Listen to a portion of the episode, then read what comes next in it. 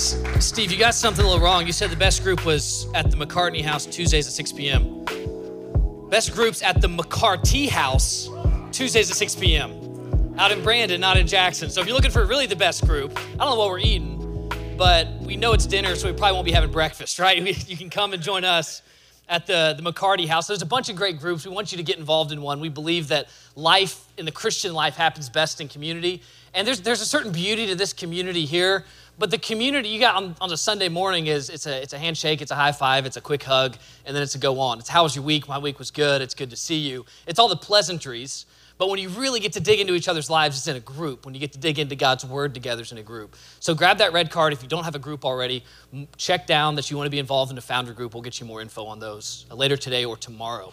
All right, we're in Acts 2. We're celebrating Pentecost. You might be walking in and saying, I don't know what in the world Pentecost is. So to help you out, I want to give you a little backstory. Um, today, I'm going to go see, this afternoon, I'm going to go see my first ever IMAX experience. That makes me sound old, doesn't it? I've never been to an IMAX movie. How long has IMAX been around? A long time. I've never been to one. And so I'm going to my first one. I'm going to see Top Gun Maverick, which I've heard is just amazing, right? It's just awesome. Everybody's seen it. It's like, it's just going to blow your mind. It's Tom Cruise. So last night, I watched the original Top Gun, which I had seen before, I thought. But I didn't realize, those of you who've seen this, the movie will know, there's a main character who dies I didn't remember that.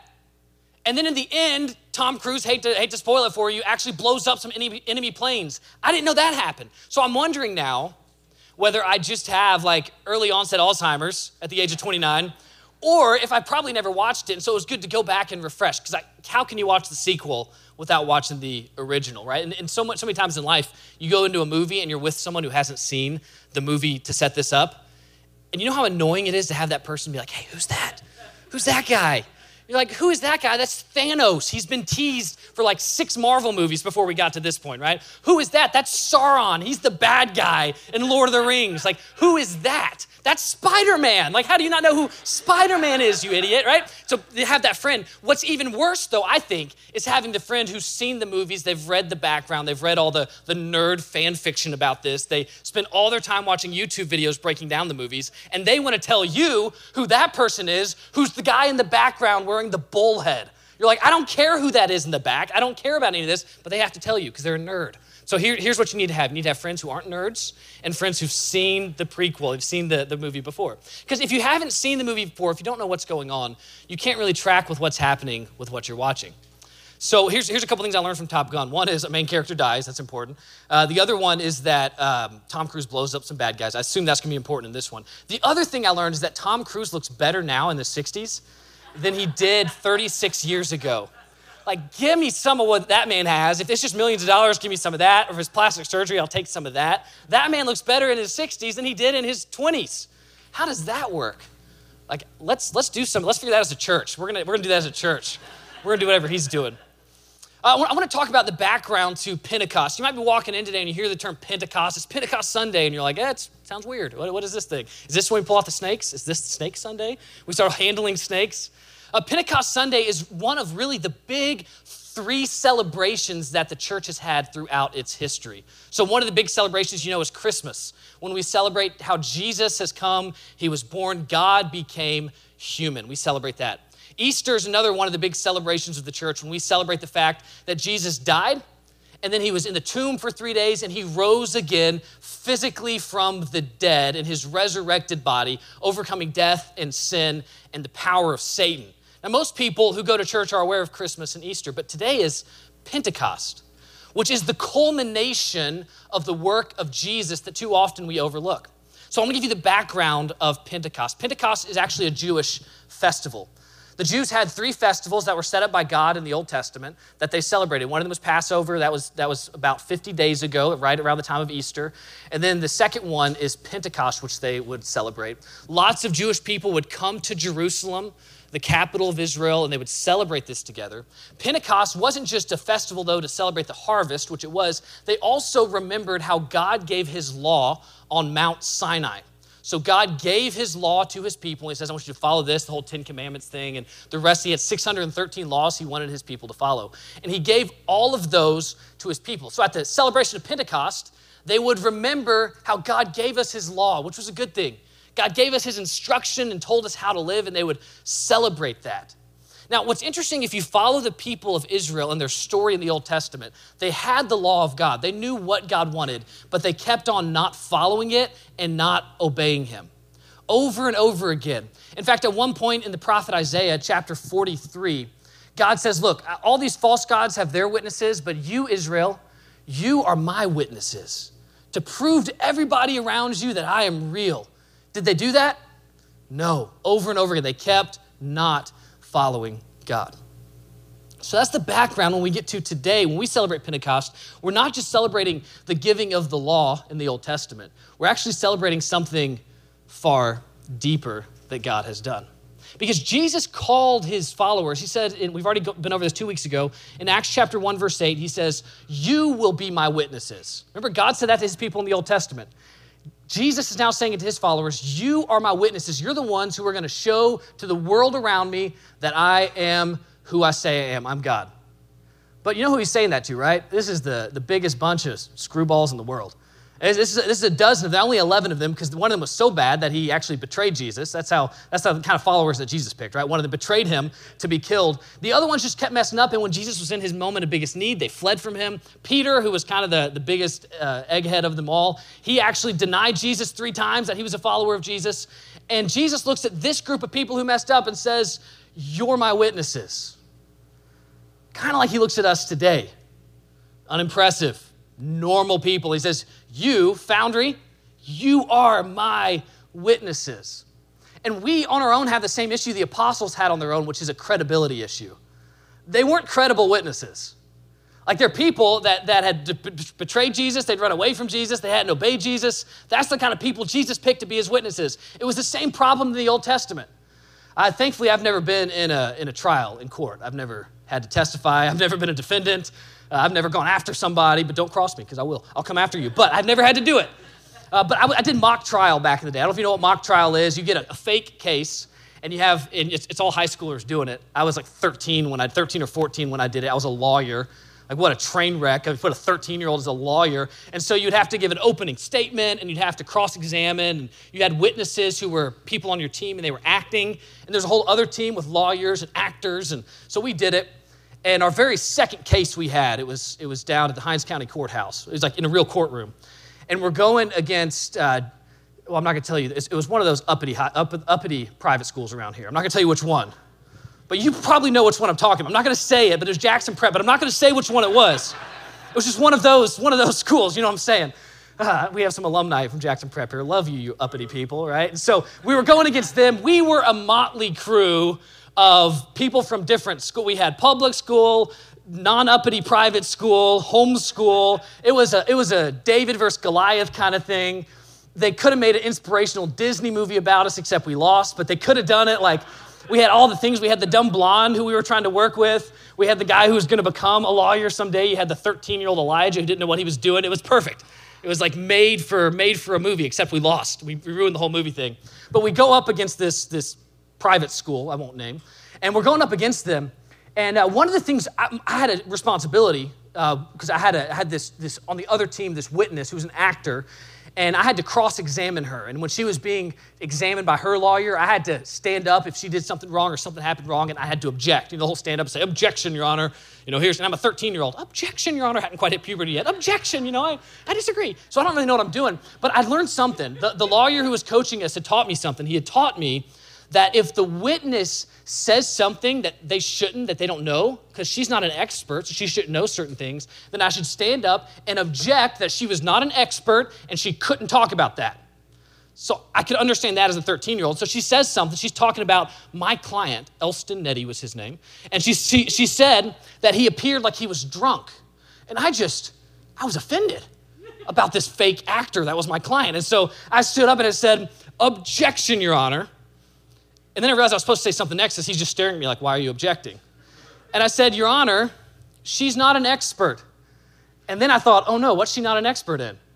But she said he was drunk. And so I said, Your Honor, she's not an expert in, in being drunk. and he looks at me over his glasses like, You were the biggest idiot. What are you doing?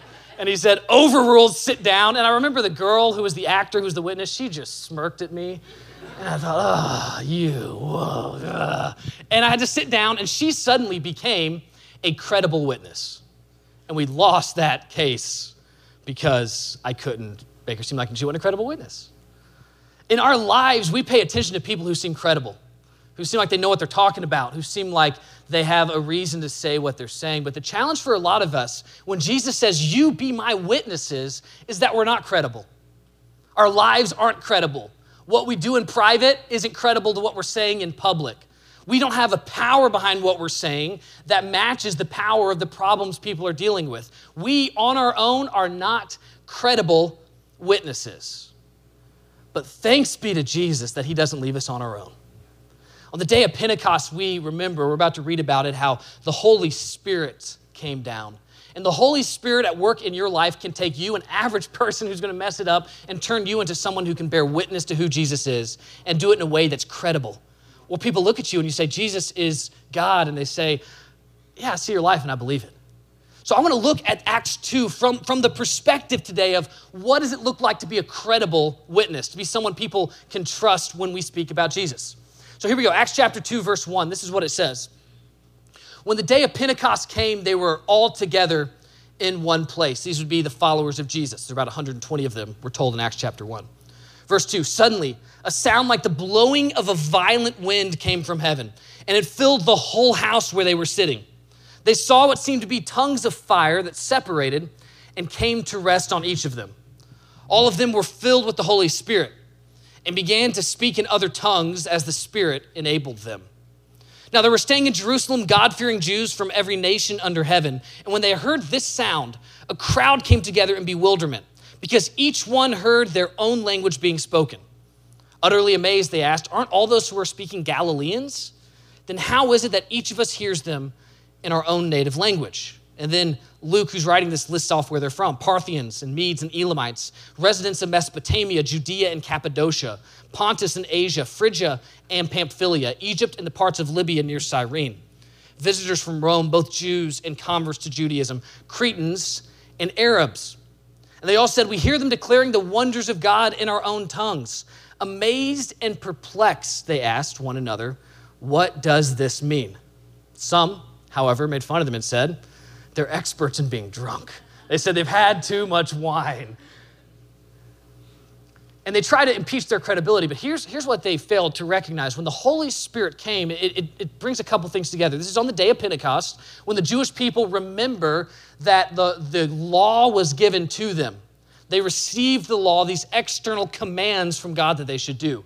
So I want you to hold that. First of all, it's, it's, on Pentecost. The second thing is that there was this sound like the blowing of a violent wind that came from heaven, it says, and filled the whole house. There wasn't a wind itself, but it was a sound, this massive, powerful sound. And then it says that, that what seemed like fire came and separated, and then a little bit of fire was over each person's head. This is when it's okay to look at the Bible and say, This is weird. If this were to happen right now, it would be weird. But it's okay to recognize it's weird, but it's also God teaching us something. The reason it was, it was like a wind and like fires because when God appeared on Mount Sinai, when he gave the law to Moses, he showed up and there was wind and there was fire, but the people stayed at a distance. But when the Holy Spirit comes, he is no longer God at a distance, he is God within us. The fire didn't stay at a distance on a mountain, the fire came down over each person when the Holy Spirit comes into our lives, He comes to us personally and He fills us individually. The Holy Spirit doesn't just fill groups or doesn't just come to the, the man of God on a mountain somewhere. He comes to each one of us. He comes down, and this is what we're told throughout the Bible. It's not fully explained here, but in other parts of the Bible, it's explained that the Holy Spirit takes God's law that is external and He puts it on our hearts. He takes what is external and He puts it on our hearts. What does it mean to be a credible witness? It means that you are transformed by the Holy Spirit. So suddenly, what you talk about is what becomes who you are. What you read in the Bible is what you live out. How does that happen? The Holy Spirit at work in our lives makes us credible witnesses. Think about Peter. He denied Jesus three times. Jesus says, Be my witness, and goes back up to be with the Father. If the Holy Spirit, Spirit hadn't come, you know what Peter would have become? He would have become Uncle Rico from Napoleon Dynamite. Now, for those of you who haven't seen Napoleon Dynamite, you've missed out on maybe the greatest cinematic experience of your life.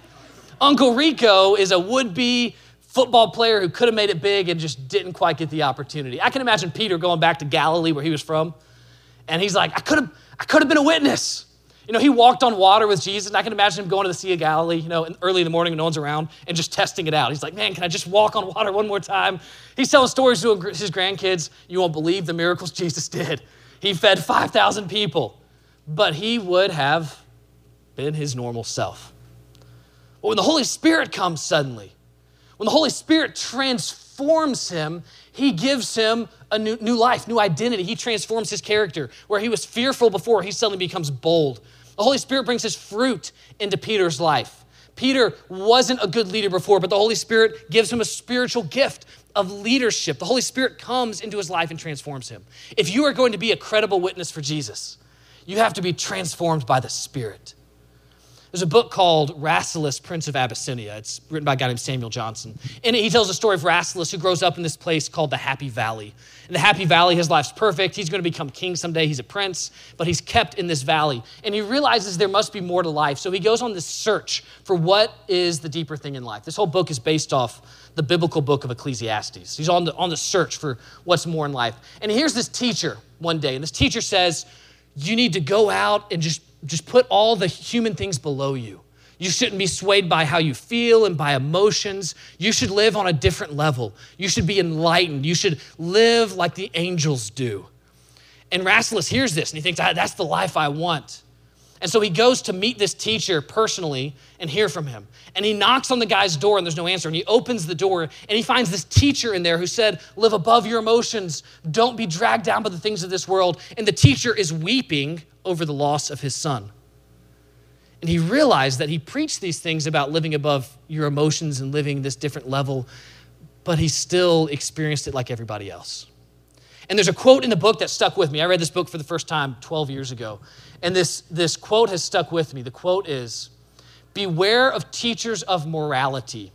They speak like angels, but they live like men. And I think every single one of us, without the power of God in our lives, is at danger of speaking like angels and living at the lowest levels of what we are. When the Holy Spirit comes into our lives, though, He empowers us, He enables us. What does it mean to be a credible witness? It means that you are transformed by the Holy Spirit. And that's what happens to the apostles here. And you see it played out through the rest of the book of Acts. They are transformed from the core of who they are. You, if you haven't been, need to be transformed by the power of the Holy Spirit in your life. Here's the second thing we see that credible witnesses have credible witnesses have lives that are empowered by the Spirit. Anybody notice that weird thing we read about how they started speaking other languages? That's a little weird, right? And when the Holy Spirit comes into our lives, He empowers us in ways that are supernatural. He also empowers us in ways that are natural and He heightens those capacities and abilities. So here you have these disciples, all from this same place in Galilee. Galilee was seen as kind of the, the hillbilly part of, of Israel. It was up north don't you like that? The Northerners are suddenly the hillbillies now. That's how it should be. Not the Southerners who are the hillbillies, it's the, the Yankees who are the hillbillies. And so the people from Galilee were the hillbillies, and they were around, and they spoke with a bit of an accent. They couldn't speak proper Hebrew. And so everyone knew when you started speaking, they knew, you're, yeah, you're from Galilee. I hear it. I, I can hear that. And suddenly these Galileans start speaking all these other languages.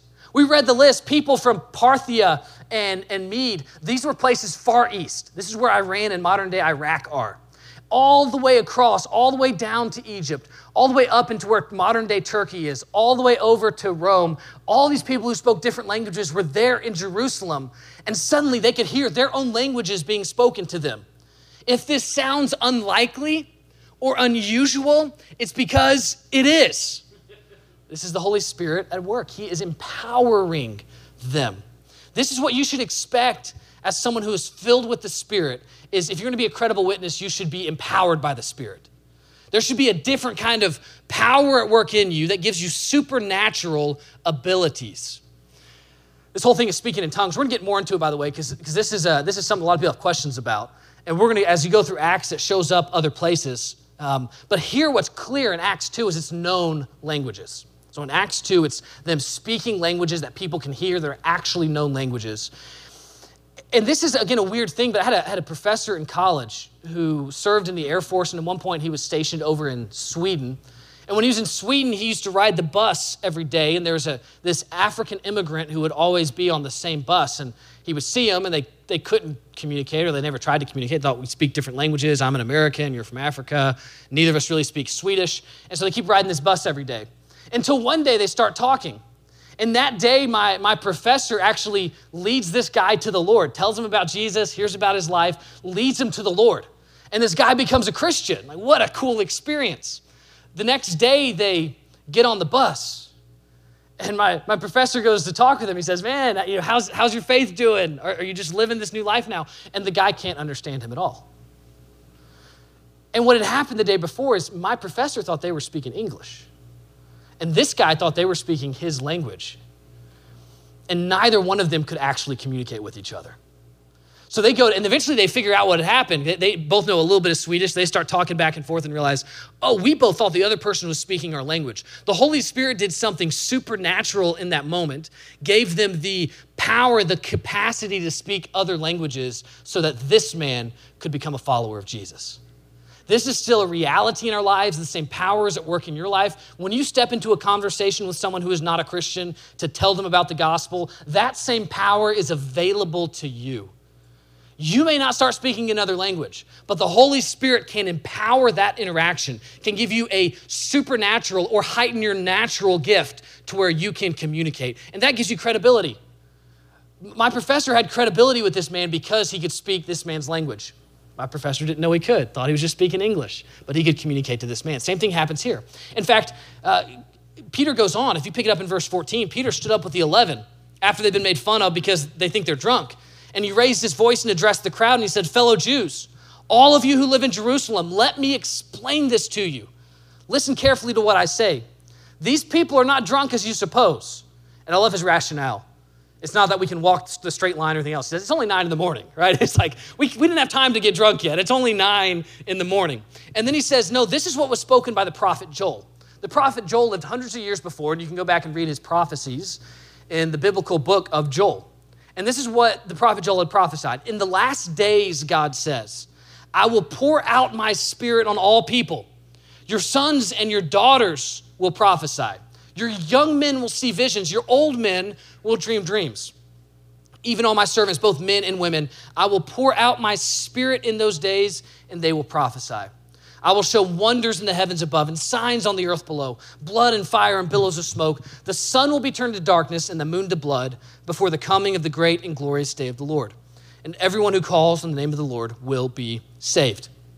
This prophecy given hundreds of years before, Peter says this is fulfilled right now. And what does the prophecy say? It says the Holy Spirit will come on all people. Anyone who makes themselves available by repenting and putting their trust in Jesus can receive the Holy Spirit. On all, and then he goes down, he says, look, it's not just, it's not just for men. Your sons and your daughters are going to prophesy. It's not just for the young, though. Your old men will see visions. Your young men will dream dreams. It's not just for the people who are well to do and higher up in society. Your servants, both men and women, I'm going to pour out my spirit on them. God says, I'm going to show these wonders. He talks about the, the sun being turned to darkness and the moon to blood. This is either a reference to what happened when Jesus died, when there was this eclipse or the, the sun went away, this darkness came over the land, or this is a reference to what will happen at the end of time when Jesus returns. This will happen as well. But right now, what we learn from this is two things. One, we are living in the last days. So as soon as Jesus rose to be with the Father, we're living in the last days, and the Holy Spirit is available to us, not just to transform us, but to empower us, to help us to prophesy. What is prophecy? Prophecy is speaking the words of God to people so they can understand the will of God for their lives. Peter says when the Holy Spirit comes, this is going to happen. He says there's going to be dreams and visions. As you go through the book of Acts, you see dreams and visions all over the place. What this means is you should be having dreams and visions that God is giving to you. You should be able to prophesy to people because the Holy Spirit is with you. You have been empowered to be a credible witness. So you're not just transformed by the Spirit, you are empowered by the Spirit with these gifts. If you're weirded out or this doesn't fit with your theology, then just throw your theology out and believe the Bible. Because the Bible's clear about this. I don't know, like a lot of y'all maybe don't know me that well on like personally and day to day, but like I'm not going around like declaring pro. I'm not like wearing. I don't like change into a robe for the rest of the week and put an actual beard on and then like proclaim prophecies to people. I'm not doing that. I'm not. I'm not like every night just having dreams of like, oh, that's what that person did this past weekend. Okay, I'm gonna get them. Like I'm not having. But but the Holy Spirit brings this stuff into our lives as we're empowered by Him. That's what the Bible says. And if we're not experiencing it, we should be seeking the empowerment of the Holy Spirit. This is the third thing we see about credible witnesses. Credible witnesses are focused on Jesus. This is what, as soon as he gets done with the prophecy and says, This is what's going on, what Peter begins to do next for most of this chapter is tell people about Jesus. Credible witnesses are focused on Jesus. Why? Because witnesses don't have to create the truth, witnesses just point to the truth. Witnesses don't, don't have to have all the answers, they just tell what they've seen and what they know. Peter says, Look, this man, this Jesus of Nazareth, did miracles and signs. And part of God's plan, he was then handed over to wicked men and put to death, but God raised him from the dead. And then he points back to the Old Testament and says, And this was prophesied. And he tells you, Jesus was exalted to the right hand of the Father. He has poured out now the Holy Spirit on all people. And he says that God has made this Jesus both Lord and Christ. He has one message, and it's a one word message. The message is Jesus. When you are a credible witness, you're not going to get distracted by issues and other things that are not of Jesus. Credible witnesses are not just empowered by the Spirit and not just transformed by the Spirit, we are focused on Jesus. That's why our mission here at Foundry is to lead people to live and love like Jesus. The focus has always got to be on Jesus. I don't know if some of you are gamers. I know that because of the age that we have in this church. And used to it was just guys who were gamers. Now it's ladies as well. And used to it was just young people who are gamers. But now the young people become older people. So now it's like everybody's a gamer. In fact, if we were to go around and just hear who all in here, like in this room, spend a lot of time playing games, it'd be a lot of us. So I can make this reference. What you need to be for the gospel is an NPC. A, a, for, for those of you who are like me and don't play video games, a non player character. The NPCs are the guys in the background. Typically, they have just one or two lines that they keep saying. You walk up to them and you're like, hello, good villager, how are you today? Or whatever, you know? And they say, like, top of the morning to you, I'm about to go fishing, or whatever it is, right? And they'll have like their one line. They need to tell you one piece of information to help you on your mission. You're like, where is the crucible of St. Galadriel? I don't know what game, I don't know. I don't play video games, right? Whatever it is. That's not really from a video game, is it? I don't think so. And you ask them for the one piece of information, and they have the one piece you need. They're like, go due north, or whatever they say. You can tell I'm, I'm, I'm not a gamer at all, am I? they have the one piece of information you need to get where you need to go. In life, you're, you're unique and you're beautiful and you're wonderful, and no one's like you, and you're an NPC. you're just the person who needs to communicate that Jesus is the solution to what that person's going through. And you may use different language to do it. You may not always say it exactly like the next person will, but you are there to put the focus on Jesus. You're there when the person comes because you've been transformed, you've been empowered, and now you need to stay focused on Jesus. Jesus is the answer, and keep telling people that. And they're gonna get tired of hearing it. They're like, yeah, okay, I've heard about Jesus, but like, what else should I be looking at? You're like, no, I'm pretty sure Jesus is the person you should be looking at. What I love about this is the disciples, like all of Israel before them, were terrible witnesses until the Holy Spirit comes. The Holy Spirit makes them credible witnesses by transforming them by the power of the Spirit, by empowering them by the power of the Spirit, and by helping them stay focused on Jesus. What happens with all that? Verse 37. When the people heard all this, they were cut to the heart. And they said to Peter and the other apostles, Brothers, what shall we do? When you are transformed, empowered, and focused, when you're a credible witness, people are going to hear you talking. They're going to see your life. They're going to see the power of God at work in you. And they're going to say, What's the next step? What do we need to do? Peter says, Repent and be baptized every one of you, in the name of Jesus Christ for the forgiveness of sins, and you will receive the gift of the Spirit.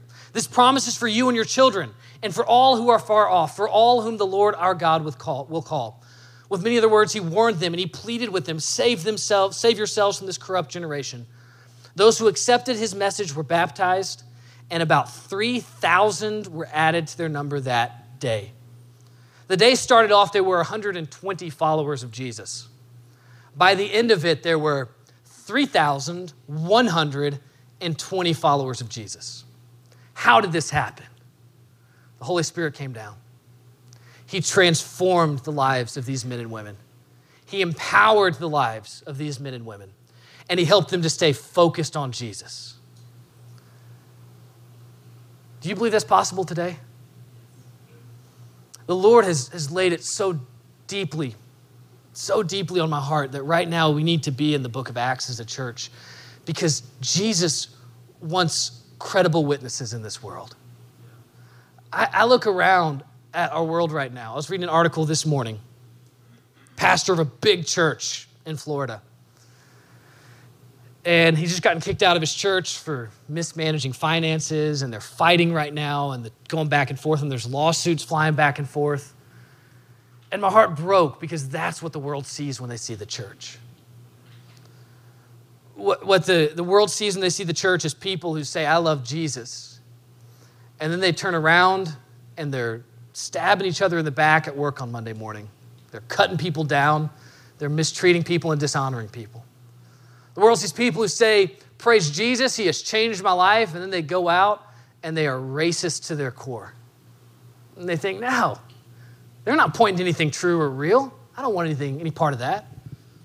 The world looks at Christians and they don't see credible witnesses. But I believe that when people do, when they encounter a Christian who is a credible witness, who is transformed by the Spirit and empowered by the Spirit and focused on Jesus, people ask, Brothers, what should we do? How do we get to participate in that? And I just have this, this this deep desire that I believe is from the Lord for us at Foundry to be that kind of church where we're credible. Not incredible, you're average, but we're credible. We're believable and trusted. That what we say is what we live. And what we point to is not our own accomplishments, our own lives, it's Jesus who gives everything value and worth. And so I want us today, as we finish up, just to imagine what Jesus could do through your life if you were to just fully give the Spirit access to your life to transform every part of you, to empower you, and then to keep you focused on Jesus. Just imagine. Imagine the impact of your life in the next three weeks, six months, two years, 50 years of your life. Imagine all the people you could influence, the people who are going to see you and be transformed because of you. Imagine as a church it's no accident, I don't think, that we have about 120 people gathered in this building this morning. We've had 120 people just like the early church on the day of Pentecost had.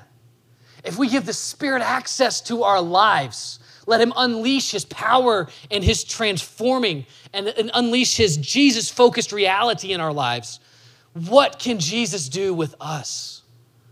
On that day, their church I don't even know how to say this. It, it, grew by 25 times. So 25 tupled in size, however you say that. It just massively exploded. The same spirit's at work in our lives today. The same spirit is at work in your life today. And here's the only question we have to ask ourselves to become credible witnesses who are transformed, empowered, and focused on Jesus. Are you giving the Holy Spirit room in your life to do all these things? This week, I, I took a bit of a personal retreat. I don't like retreats, I think they're dumb. So I took one. I went out Monday afternoon until Friday morning, left my phone and computer behind. I interacted with no human being during that time. Literally, the longest time in my life I've gone without interacting with another human. It was terrible. I also didn't allow myself to be productive during this time. It was terrible. All I did was sit and sleep and walk. And that was my three and a half days. It was miserable. But what it did is created space in my life for God to speak to me in a different kind of way. I believe that the Holy Spirit wants to be unleashed in your life. He wants to empower you, maybe with tongues. Maybe he wants you to, to speak a different language to that person across from you who doesn't speak English. But maybe he wants to empower you with a supernatural love. So when you were wronged this week, when you were hurt this week, you overflow with love and reach someone that way. Maybe he wants to empower you by, by giving you an insider understanding into someone about where they're hurting so you can provide love and encouragement to them. The Holy Spirit wants to be unleashed in your life to transform and empower. Here's my question Will you let Him? The same thing that happened at Pentecost can happen today through the power of the Holy Spirit. And we as a church can be credible witnesses. But will we let the Holy Spirit work in our lives? Let's pray together.